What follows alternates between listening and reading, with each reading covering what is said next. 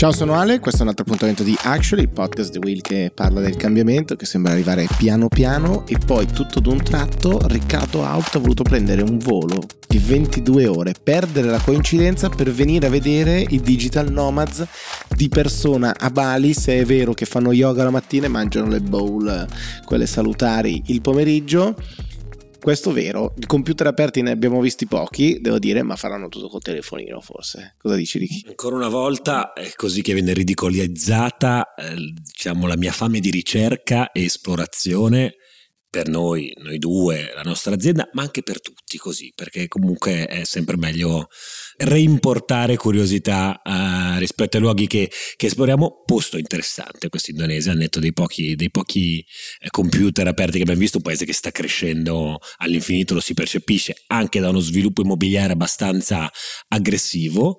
Uh, direi sicuramente sono anche delle cose belle che stanno uh, venendo fatte e un paese molto giovane, solo, solo giovane in giro, uno dei pochi paesi al mondo che sta accogliendo, perché non hanno problemi di visto, eh, enormi comunità russe di persone che scappano dalla chiamata generale di Putin e dalla leva dalla leva obbligatoria e un paese soprattutto, di cui perlomeno questo che abbiamo letto in questi mesi e ci riportano anche i nostri amici qua, che a livello tecnologico sta creando dei, dei giganti, c'è questa Gojek che è una sorta di super app che parte dai trasporti, diventa payments e delivery di, di, di ogni tipo, diciamo qualcosa che va incontro all'idea delle super app eh, cinesi, posto ehm, molto molto interessante, possiamo dirlo, mentre però anche in Italia continuano a succedere cose interessanti, forse per diventare anche noi più tecnologici ci siamo fatti prendere dall'idea di fare anche noi un bel fondo sovrano.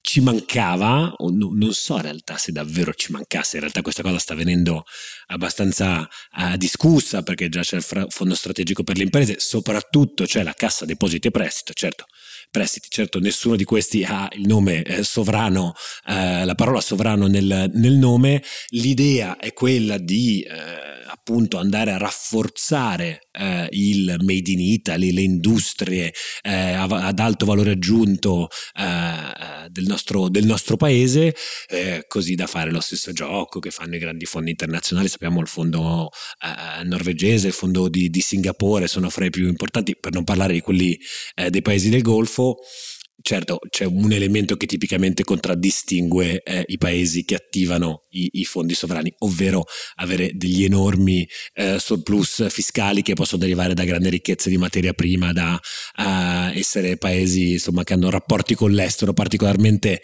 eh, favorevoli e favoriti. Ed eccoci qua che anche noi ci proviamo, si parla, non ci sono ancora i dettagli, di una dotazione da 600 milioni eh, di euro, diciamo che come al solito probabilmente ehm, buona l'idea, qualsiasi idea che abbia, che abbia un, un, qualche aspetto di politica industriale, secondo me in Italia sicuramente fa bene, tanto più se guarda a, a, ad un'innovazione che continuiamo un po' a, a, perderci, il cui treno continuiamo un po' a, perderci.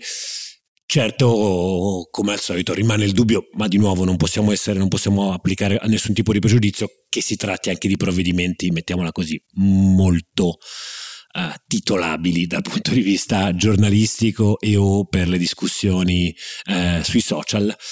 Vedremo, sovrano, anche noi finalmente sovrani a livello finanziario. Sei ossessionato? Siete ossessionati? Eh, si chiama così? Si chiama così ovunque. Eh, mi tocca fare il filo governativo qua dentro. Eh, no, credo che la cosa più, più giusta che, che dicevi è che non si può giudicare un cuoco prima che entri in cucina, eh. quindi vediamo quello che è eh, anche la dotazione. Ovviamente è quella, è quella che è, le, le, strategie bisognerà vedere quelle che, che, saranno. Quindi, come al solito, stiamo a vedere e vedremo come evolverà ehm, anche questa decisione potenziale del, del governo è ovvio che forse la cosa più difficile oggi da fare in mezzo a tutte queste emergenze è quella di avere una visione e avere una progettualità, quindi il tentativo quantomeno è cosa, è cosa buona. Se sei d'accordo Riccardo chiuderei qui questa intro perché abbiamo una big story molto interessante che abbiamo registrato però qualche tempo fa quando abbiamo organizzato un evento in, in ufficio da noi, tra l'altro con uno dei tuoi idoli possiamo dire, non prima però di aver fatto un paio di annunci, la reclam che è il tuo momento eh, preferito che devi fare, eh, alcuni r- gentle reminder. Il primo è su il pod, cioè i podcast awards in italiani dove come sapete potete votare il vostro podcast preferito dell'anno, ci sono diversi podcast di Wii che sono candidati, quindi accorrete tutti quanti, c'è The Essential, c'è Globally, c'è Mele Marce, c'è Per Terra, c'è Tyranny che fa quel ragazzaccio sempre giovane ma col cuore un po' attempato che sono io. E le interviste che abbiamo fatto ai candidati una cosa unica straordinaria che meriterebbe di vincere senza ombra di dubbio mm, ma votate il vostro preferito purché sia di Will naturalmente. Trovate il link per votare direttamente in descrizione a questo episodio direi Big Story. Big Story, ci vediamo dall'altra parte con Daniele Rielli.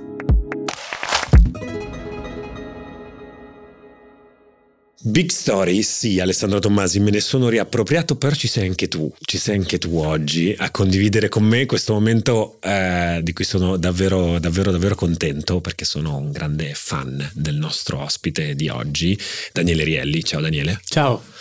Um, sono un fan da, da, da, dai tempi in cui tu ancora ti chiamavi in una maniera diversa per il grande pubblico, ti chiamavi Quid the Donor, mm. uno, un, uno, dei primi blogger di successo, mi sento di dire in Italia, è corretta come cosa? Ma sì, era, era un altro tempo, un'era geologica di internet, no? c'erano ancora i blog con dei testi lunghi e sì, in quel periodo quel blog andò bene, insomma poi è una cosa che io quasi non ricordo più, però è, è vero, è, è, nato tutto così. È nato tutto così, Qu- quasi non ricordo, quanti anni fa sono?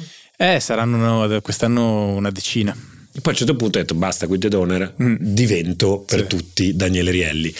Io da quando leggo cose tue, mm, eh, storia del mondo nuovo in particolare è stata la cosa che forse mi ha appassionato di più, c'è sempre stato questo filo conduttore eh, nelle cose che hai scritto anche per giornali, quant'altro, della Puglia da una parte, ci raccontavi ora, insomma, hai legami, legami, familiari da quelle parti, ma hai sempre avuto questo tarlo, non sei un biologo nella vita, però della xylella, del fenomeno eh, xylella. Per noi, noi pure qua non, non, è un podcast di biologia, ma è un podcast che parla, che parla, del cambiamento. E la vicenda della xylella, che poi tu hai approfondito anche nell'ultimo libro, è particolarmente interessante perché diciamo manifesta un po' una parte della nostra allergia al concetto eh, di cambiamento, di progresso, di scienza anche, perché quello che è successo in Puglia negli ultimi dieci anni, dieci anni, sì, dieci anni eh, è esattamente no, quasi un, un rifugire eh, quello che è un avanzare dello stato dell'arte, della scienza uh-huh. e della conoscenza per richiudersi invece in quasi un, un movimento di pensiero eh, sciamanico che uh-huh. sicuramente guarda, guarda un po' indietro sì, assolutamente, che poi è il motivo per cui me ne sono occupato di questa vicenda, perché uh, appunto, come eh, ricordavi giustamente tu, io non sono un biologo e, e, malattie di questo genere, malattie delle piante che avvengono perché col trasporto delle merci globale a un certo punto un patogeno arriva in un ecosistema dove prima non era conosciuto e crea insomma disastri, ce ne sono tantissime al mondo. In genere vengono però più o meno gestite. Il caso più eclatante di fallimento di una, in una sezione di questo tipo è quello salentino prima, poi pugliese, perché ormai stiamo siamo arrivati nella provincia di Bari. Sta salendo, no? Sì, cioè, sì, la, la, la piaga sale. assolutamente. E quindi uh, nel 2015 ho, occupato, ho, cominciato a occuparmi di questa vicenda per alcune riviste e, e questo strato umano è subito risultato evidente ed interessante a me come narratore, era la cosa che attirava di più ovviamente, uh, perché appunto il dato scientifico, io ho scritto questo libro, si chiama uh, Il fuoco invisibile, perché questa malattia, questa xylella, questo batterio sostanzialmente lascia le piante e gli ulivi in particolare come se fossero bruciati bruciati, no? E c'era questo sogno di mio nonno che aveva visto poco, poco tempo prima di morire, una ventina di anni fa, eh, uno dei suoi alberi, lui aveva circa un migliaio di alberi, eh, bruciato, cioè come bruciato da un fuoco, però non c'era stato il fuoco, quindi un fuoco invisibile che non, che non si poteva vedere. E quindi mi è tornata in mente questa cosa per, per, questo paragone.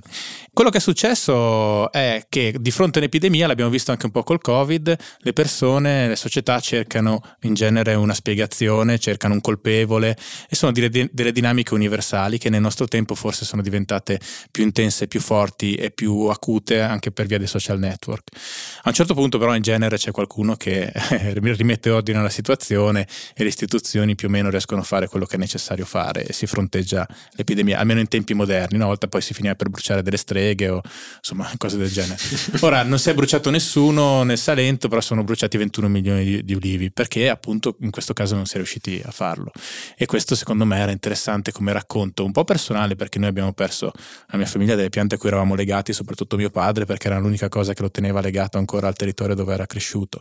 E, e poi anche a livello collettivo con degli scienziati che sono stati accusati di aver diffuso la malattia per anni quindi hanno avuto le loro vite devastate. De... Io ho seguito C'è anche. C'è stata una caccia all'untore. Eh? Una caccia all'untore pazzesca. E, e, queste persone, poi, tra l'altro, oltre ad essere molto bravi, molto competenti, grandi lavoratori, non è stato facile eh, con, ehm, conquistarsi la loro fiducia dopo quello attraverso cui erano passati ovviamente e quindi è stato un lavoro lungo mm, di anni diciamo così però che dà quello spessore umano al libro senza il quale il libro non sarebbe potuto esistere secondo me o meglio qualcun altro avrebbe potuto scrivere un saggio su, sulla patologia vegetale su un problema de, delle piante in senso stretto ma a me eh, appunto interessava scrivere una narrazione riguardo quello che succede agli uomini a una società a una comunità di uomini e donne quando arriva una malattia che uccide l'albero sacro. Ecco, questa è la storia del libro fondamentalmente. Dove, dove affonda però, cioè, da, da, dove arriva, scusami, questa allergia al, forse so, al ragionamento scientifico? È una cosa di cui si è parlato tanto, forse siamo anche un po' annoiati a un certo punto nel corso, nel corso della, della pandemia. In questo caso è stato un fenomeno più localizzato che è arrivato solo parzialmente, cioè a ad ondate, diciamo, anche sulla, sulla, stampa, sulla stampa, nazionale. Eh, prima domanda, c'è qualcosa di particolare nella terra dove, questo, dove tutto ciò è successo? Quindi cioè, in Puglia, secondo te c'è qualche specifica? Eh, e, o invece, poi tu adesso facevi riferimento ai social network, che ruolo hanno giocato, secondo te, invece, questi, questi, questi spazi di confronto dove noi, diciamo, abitiamo e lavoriamo tutti i giorni? Allora, se questa storia sarebbe potuta succedere anche in un'altra zona, non lo so perché non abbiamo la controprova. Come dicevo prima, patogeni di questo genere ce ne sono tanti, però questo andava a colpire un albero particolarmente simbolico, con una valenza culturale importante sul, sulla regione sul logo della regione Puglia c'è un ulivo e i simboli hanno sempre un significato, sono lì per un, per un perché. Ci sono tanti livelli, una delle cose affascinanti di questa vicenda è che è come una torta a strati, nel senso che ci sono tantissimi livelli. Ad esempio, uh, quello era un territorio in cui alla fine i campi, soprattutto quelli di ulivi, erano stati abbandonati perché la proprietà fondiaria si era divisa tantissimo nel dopoguerra con diciamo, la grande corsa al posto di lavoro pubblico o comunque nei servizi perché era meno faticoso. E, e, poi perché gli ulivi del Salento erano ulivi che risalivano all'età dell'olio lampante, quindi l'olio che veniva usato nelle, nelle lampade nel, nel centro nord Europa. E quindi erano piante molto grandi, molto vigorose, vigorose significa che fanno più legna che frutto, sono piante molto belle che però per fare olio extravergine non sono ideali, non perché non possano farne un olio buono, ma perché farlo costa tantissimo con delle piante così grandi. E questi sono gli olivi più antichi, diciamo, famosi sì, che però, secolari che esatto, vengono celebrati. Però erano milioni nel Salento, stiamo parlando, erano 11 milioni di piante, su, con cui una cifra fra i 3 e 4 milioni erano secolari. E comunque anche quelli piantati nell'ultimo secolo erano piantati dalle delle stesse varietà, con le stesse modalità. Quindi era un modello che aveva finito di, di produrre reddito. Cosa succedeva? Eh, la proprietà media era 0,6 ettari, quindi po- diciamo pochi alberi, 70, 80, 100 alberi, e, mh, che servivano per autoconsumo e per prendere il contributo europeo. Il contributo, la cosiddetta integrazione, che però prendono anche i, i latifondisti, quindi fondamentalmente la terra eh, era abbandonata, ti facevi un po' di olio per te e un po' prendevi dei sussidi. Quindi quando è arrivata questa malattia non c'era, non c'era diciamo, un tessuto sociale attivo eh, da cui di persone da, che avevano bisogno di quegli olivi per continuare a vivere, a mandare a scuola i figli, a mangiare e insomma avere l'economia della propria famiglia più di tanto. Qualcuno c'era ma non era una, una presenza massiccia, soprattutto tutto sarebbe potuto continuare anche con gli aiuti anche se le piante fossero morte. Cioè, non c'era l'industria dell'olio a rispondere in questo co- C'era, se... ma era con delle modalità molto sussidiate, per cui non cambiava molto se, se gli ulivi fossero, uh, sarebbero morti, no? E quindi, e quindi, questo non ha aiutato la gestione. Poi c'è tutto quello strato di, di cui parlavamo prima, c'è la questione culturale che si è innestata sui social network, queste narrazioni uh, che dicevano no, la colpa delle multinazionali che vogliono levare queste piante uh, perché queste piante fanno tutto da sole, sono delle piante fantastiche e vogliono metterci delle piante transgeniche multinazionali come la Monsanto, eccetera. Cioè, quindi la contronarrazione era, cioè anzi la narrazione, mm. non contro A quel punto è diventata dominante. La, sì. la narrazione dominante era questa piaga che stiamo soffrendo sarebbe stata in qualche modo organizzata, or, sì, organizzata sì, sì, da un complotto di multinazionali che con lo scopo poi di reimpiantare invece mm. dei prodotti nuovi da loro prodotti avrebbero uh... eh, posso buttarmi? Perché su questo certo, è una cosa secondo me mm, interessante poi come diciamo sempre in questo podcast no, che le cose arrivano piano piano e poi tutto ad un tratto. Come fa una narrazione di questo tipo a diventare così dominante? Cioè, allora cioè, qual è il ceppo iniziale di questa cosa è una, è una buona domanda. Innanzitutto ci, sono, innanzitutto ci sono tante narrazioni diverse in quell'ambito, cioè siamo, che tutte negano la realtà del batterio, ma ce ne sono state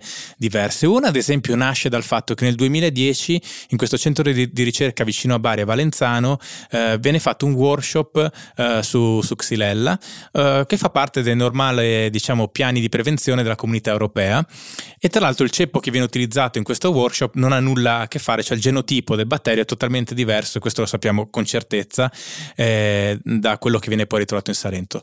Però dei, diciamo, delle persone trovano online questa cosa googlando Xylella e dicono ah allora sicuramente è arrivato da qua. Ora il genotipo era diverso, Valenzano dista 200 km da Gallipoli, il batterio si sposta solo su questo insetto eh, vettore che fa diciamo 300-400 metri probabilmente da solo, non di più, no, di sicuro non 200 km.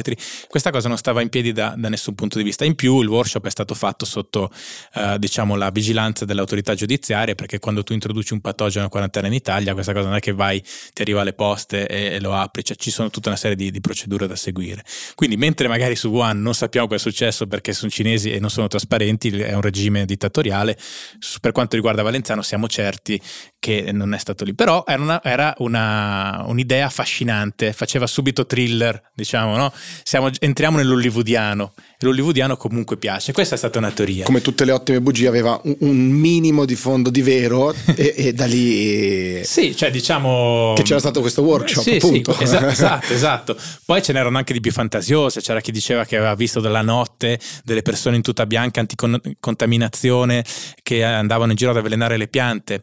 E, e questa tra l'altro uh, era cioè una cosa senza nessun fondamento che è stata detta all'inizio a Gallipoli, poi laddove arrivava la malattia io andavo nel tempo no, a, scrivere questi pezzi che facevo per le riviste e la risentivo uguale in un paese a 70-80 km di distanza, poi 100, 100. Cioè quindi questa cosa diventavano come dei meme che si eh, riproducevano anche in parte online. Eh. Oppure c'era questo ricercatore che si occupa di Xylella della vita in California, a Berkeley, che ha un omonimo che lavora per la Monsanto in Brasile, ma non c'entra niente, non sono parenti e niente. Tra l'altro hanno anche 30 anni, hanno anche 30 anni di differenza, sì, e quindi prendono la fotografia ehm, di, di, questa persona e dicono ecco vedete questo che lavora su Xylella in, in California in realtà lavora per la Monsanto, non era la stessa persona per dire.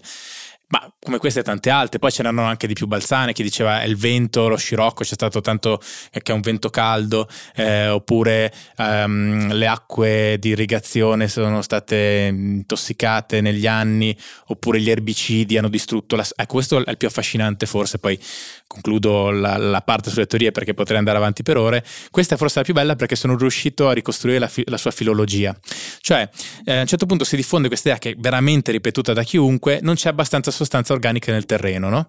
Che voglio dire, si presenta anche bene come teoria perché organico, sai, in inglese è, è, significa bio, no? Non credo che, però, che lì lo sapessero in molti, però comunque è una parola positiva e quindi quest'idea che di fondo le piante seccano perché abbiamo abusato della terra. In realtà questa teoria è di questa specie di santone sudamericano che si chiama Restrepo Riveira, che è arrivata nel Salento tramite uno dei leader del movimento negazionista che negli anni era stato stato, uh, ha fatto diciamo un po' di carriera in un partito politico e poi era entrato in una commissione nazionale di questo partito sull'ambiente e lì l'avevano messo in contatto con questo sudamericano e questo gli ha raccontato questa storia. E lui ha cominciato a diffonderla in Salento. Dopo un po' ci si è dimenticati, anzi nessuno la sapeva in realtà, la genesi di questa idea e sembrava che la questione della materia organica nel terreno fosse antica sapienza contadina salentina tramandata di generazione in generazione da, eh, capito, eh, gli antichi agricoltori del territorio. invece era una teoria balzana che veniva dall'altra parte del mondo. Era globalizzazione anche quello come Xylella. E l'ho trovato molto affascinante perché è una storia piena di situazioni di questo genere. Come gli alberi del lampante, nessuno si ricorda più com- perché sono stati piantati gli alberi uh, di, di, ulivo nel Salento. No? In realtà era un'economia molto aggressiva, com- cioè quasi da paese come, come, i paesi che oggi ci forniscono il petrolio, le, le, for- le forme di energia insomma, di cui abbiamo bisogno. Spesso sono delle situazioni del lavoro molto pesanti, eh, c'è un'elite locale eh, corrotta che però poi vende la materia prima agli investitori stranieri. L'economia del lampante nel Salento non era tanto diversa nel 700-800. Cento anni dopo, dopo la fine dell'economia dell'olio lampante, nessuno se lo ricorda più e tutti pensano che l'olivo sia là da sempre perché è una bella pianta e perché la natura vince sempre. Senti, ehm, mi, mi affascina anche un altro aspetto di questa vicenda su quale di nuovo punto un po' il dito sul locale, ma per, non per la dimensione geografica, però per la dimensione forse più politica. Eh, se prendiamo il caso della pandemia invece no, di, di, questi anni, a un certo punto va bene le teorie, va bene eh, tutta la dietrologia del caso, a un certo punto arriva qualcuno che mette un punto e dice no, domani ci si vaccina, dopodomani uh-huh. eh, ci si chiude tutti in casa e quant'altro. La cosa che mi interessa qui è capire anche come le istituzioni si sono mhm. rapportate uh-huh. ad un cambiamento che le travolge e, e, qua di nuovo mi sembra che ci sia stata una forte mancanza per come è stata gestita la cosa poi nel corso degli anni. Dove è nato il cortocircuito, se, se, se è una domanda che ti sei posto in questi anni? Ma ripeto, è una storia a tanti strati. Dal punto di vista politico, la sfortuna per il territorio, per gli ulivi e per il Salento è stata che le elezioni, le elezioni regionali erano imminenti per cui nessuno né a destra né a sinistra voleva dire eh, no, questi alberi cioè, bisogna tagliarli, perché qual era appunto perché bisognava tagliare gli alberi? Perché se tu non tagli gli alberi infetti fanno da base alle infezioni successive e quindi eh, l'insetto arriva, prende il batterio e lo porta su altre piante che prima sono sane e poi diventano malate e muoiono anche loro. È abbastanza semplice da capire. Però questo concetto non è mai passato. Avevi qualche migliaio di piante all'inizio, adesso hai 21 milioni di piante morte. Perché nessuno ha avuto il coraggio di sostenere pubblicamente, anzi, quello che fu poi il candidato presidente della regione che vinse, che era Michele Emiliano del centro-sinistra, fece proprio attivamente campagna elettorale in Salento con i negazionisti. Poi cosa succe- eh, successe? Lui vinse le elezioni, comunque a livello europeo c'era molta pressione eh, sull'Italia, sulla Puglia, perché l'ente preposto a fare i tagli era la regione Puglia, perché si facessero questi tagli. E a quel punto succede questa cosa che è rimasta nei libri di storia, che la procura eh, di Lecce richiede il sequestro delle piante destinate al taglio e lo ottiene anche per, per circa sei mesi. Quindi per sei mesi tutto il blocco di contenimento, eh, eh le operazioni di contenimento vengono bloccate dalla magistratura, che sostanzialmente eh, mette in dubbio il piano uh, che l'Europa aveva, aveva, predisposto sulla base di quello che erano i responsi della comunità scientifica. E lei dice: No, secondo noi, la magistratura di Lecce dice: Secondo noi le cose stanno diversamente. E poi invece le cose stavano esattamente come aveva detto la comunità scientifica, per cui si sono persi sei mesi di tempo e che si sono aggiunti a tutte le altre cose sbagliate che erano successe fino a quel momento. Insomma.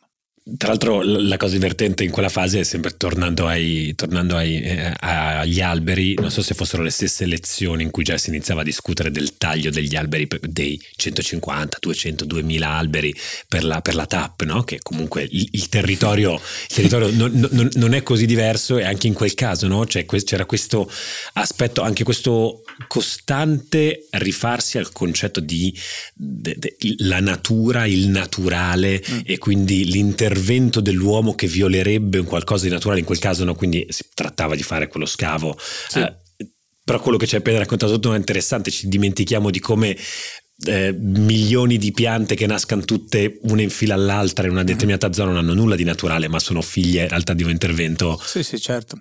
Ma in più c'è sulla questione della tappa di quegli ulivi c'è un'altra questione abbastanza surreale, nel senso che poi quegli ulivi, nonostante fossero malati. E spianti assurdi, ricordo quelle immagini. Eh, esatto, sono stati spostati, è stato messo il tubo, e poi richiuso diciamo il terreno, sono stati rimessi, però poi ovviamente sono morti tutti perché avevano la xylella. Quindi un'operazione che è costata tantissimi soldi. Comunque, uno dei rischi che ho cercato anche di, di evitare in questo libro è poi non perdersi di fronte a tutte queste, surre- queste cose surreali eh, in, solo nello scherno no? e nella, nella, disapprovazione delle persone che credevano in queste cose, perché eh, ovviamente eh, la posta in gioco emotiva era molto elevata. Effettivamente queste piante, anche se non producevano reddito, non c'è solo reddito nella vita, erano piante a cui le persone erano legate a, a, attraverso le generazioni. E quindi eh, molto di, di quello che è successo, almeno all'inizio, si può anche capire.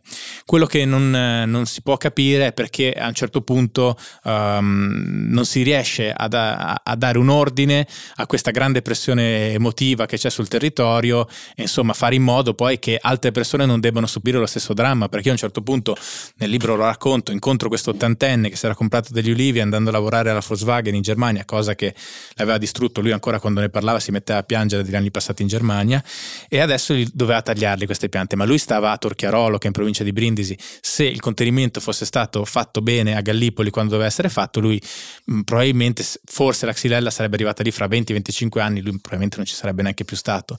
Però comunque la ricerca scientifica avrebbe guadagnato 20 anni per trovare magari una, una malattia e i suoi olivi eh, sarebbero durati fino al 2500, non lo sappiamo questa cosa qua. Però di sicuro, a forza di uh, farsi dominare appunto da queste reazioni emotive, pur legittime, tu hai moltiplicato il dramma per tantissime altre persone e questo è il problema di fondo. Quindi io non sono tanto per un approccio a, a guarda che, che, stupidi che sono questi che hanno fatto sta cosa qui. La reazione ci sta, fa, fa parte della, della, proprio di come siamo fatti come esseri umani no? dal punto di vista biologico e culturale. Però poi, siccome siamo una società civile, dobbiamo trovare un modo di affrontare queste cose che sia anche razionale. E questa cosa non è riuscita. Beh, la differenza però fra Stato e nazione, no? cioè tra la pancia e, e che quindi, come dire, eh, porta dentro tutte quelle emozioni che adesso tu ci dicevi, questi legami, e invece il ruolo delle istituzioni che dovrebbero essere science driven, diciamo così, e che al netto del dibattito politico, e ognuno di noi può definire fin dove può arrivare la politica su queste cose, eh, ci deve essere qualcuno che tira una riga della scienza, no? E credo che sia proprio molto in linea con quello che diciamo qua, perché a un certo punto sono un migliaio di alberi, poi tutto d'un tratto sono invece 21 milioni. Esatto, no? sì. quindi ci, come tutto d'un tratto c'è invece qualche milionata di, albero, di alberi. Beh, in realtà eh, sono passati anni, però sì, capisco no, quello che vuoi dire. Sì, le, sì. dimensioni del, certo. del fenomeno e comunque non c'è una responsabilità perché comunque c'è ancora probabilmente no, Beh, adesso ci sono dei processi in corso per responsabilità della regione vedremo però è difficile ovviamente. Eh, allora adesso quando io presento questo libro nel Salento tutti dicono è colpa dei politici. Secondo me i politici hanno delle grosse responsabilità eh, che se qualcuno indagherà anche dal punto di vista, diciamo così, legale, fa bene, io non, non ho nulla in contrario rispetto a questo, però in quel momento là storico, tu per essere un politico nel Salento e dire no ragazzi gli alberi devono andare giù, dovevi dire addio alla tua carriera politica, eri, finito e, e, soprattutto magari anche riuscendo a fare la cosa giusta, nessuno te l'avrebbe riconosciuta. Perché? Arriva questa malattia, tu tagli 5.000, 10.000 alberi all'inizio a Gallipoli, salvi il territorio, ma nessuno saprà mai perché tu non hai la controprova. e verrai ricordato come quello che a un certo punto per nessun motivo ha, fatto tagliare 10.000 olivi che stavano benissimo. Capisci? C'è anche questo paradosso qua, poi alla fine. No? Era però una storia molto... Cioè, i parallelismi sulle dinamiche politiche di questo tipo, pensi, abbiamo fatto noi il video recentemente sul debito pubblico italiano. Di chi è colpa? Ah, beh, certo. dire. E di nuovo, le convenienze politiche di volta in volta è sono una circolarità tali, certo. per cui oggi è difficile processare chi che sia. Questa è esattamente l'apertura di, del cigno nero di Taleb. No? Cioè lui dice nessuno viene ricordato come quello che prima dell'11 settembre, il 10 esatto. settembre approvava la legge su mettere la, la cabina dei piloti cabina chiusa, chiusa dall'interno, certo. eccetera. Non c'è quelle, quel, quel tipo di riconoscimento. Però va fatto, certo. però andrebbe fatto in qualche certo, maniera. Certo, sono d'accordo. Punto. No, no, sono assolutamente d'accordo su questo. Diciamo che come narratore non è un libro di giornalismo, certo. non è certo. un saggio in senso stretto, quindi a me inter- sono interessati è, è, cioè appunto è quasi un romanzo, io lo chiamo un romanzo del reale perché appunto racconto la vita di queste persone e, e faccio un, um, un affresco della, della, società pugliese in quel momento passando sempre dalle persone molto specifiche no? e quindi non è il mio compito dare giudizi, il momento in cui tu crei um, diciamo questo affresco poi le responsabilità sono chiare al lettore, nel senso non c'è bisogno necessariamente di sottolinearle, certo. è chiaro insomma, è chiaro che il presidente della regione in questi anni era Michele Emiliano, è chiaro che la, la cosa non è stata gestita come doveva essere gestita, non c'è dubbio. Daniele, ehm, inutile dirti che sono molto molto felice di averti qua, eh, diciamo io a livello, a livello, personale, credo anche per realtà poi chiunque si ascolti Actually, queste sono proprio le storie che ci piace approfondire, ti ringraziamo per essere, per essere venuto, so che domani hai un impegnone, grazie mille. Grazie a voi. Ciao a tutti.